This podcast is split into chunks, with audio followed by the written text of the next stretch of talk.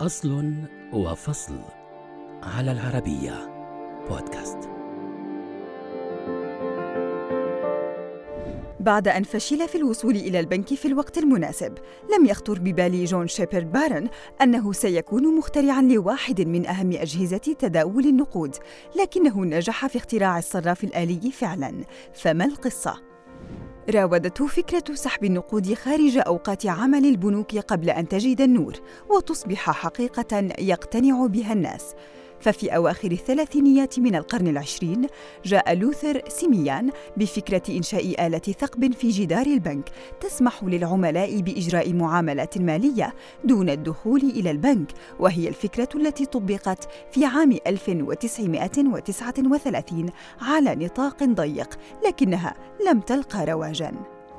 بعد أكثر من ثلاثين عاماً كانت خيبة الأمل التي شعر بها الإداري البريطاني جون شيبرد بعد عجزه عن سحب نقود من البنك سبباً في إحياء الفكرة من جديد. جلس شيبرد في حوض الاستحمام ومع ارتفاع البخار حوله فكر في أن ماكينة الشوكولا ربما ستكون بداية لفكرة اختراع آلة تخرج النقود بدلاً من الشوكولا وهو ما حصل بالفعل. ففي عام 1965 عرض فكرة على مدير بنك باركليز حيث يدخل العميل شيكاً خاصاً من خلال فتحة في جانب البنك لتقوم ماكينة آلية بتسليمه المال على مدار الساعة. بحلول عام 1967 تم تركيب أول ماكينة صراف آلي في أحد فروع بنك باركليز بلندن وكان يمكن سحب عشرة جنيهات استرلينية فقط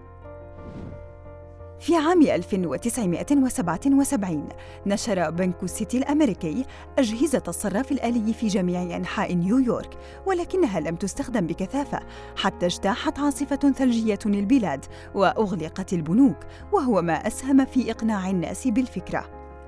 في أمريكا صمم جيمس جودفيلو نظاماً لأجهزة الصراف تؤلف من بطاقة مشفرة تقرأ آلياً وجهاز بلوحة رقمية. بعدها شهد تطوير الصرافات الآلية تحسينات عديدة وظهرت معها أسماء عديدة مثل توم بارنز وجورج شاستين وجون وايت حتى جيروس لارسون الذي طور أول ماكينة صراف آلي عبر الإنترنت. في الثمانينيات استخدمت شاشات العرض الملونة وأزرار التحكم، كما تم تركيب أول جهاز صراف آلي ذكي في العالم في عام 1989 ومنذ عام 1992 تمت إضافة مزايا جديدة مثل طابعات الإيصالات الحرارية والتنبيهات بالصوت والتقاط التواقيع.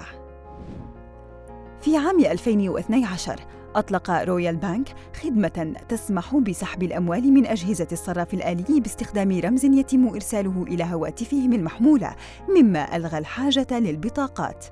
اليوم أصبحت الخيارات أكثر وانتشرت بطاقات الدفع الإلكتروني وكذلك أصبح بالإمكان تداول النقود بدون بطاقة وبدون تلامس من خلال تطبيقات إلكترونية ولا أحد يعلم ماذا قد يكون في جعبة المستقبل القريب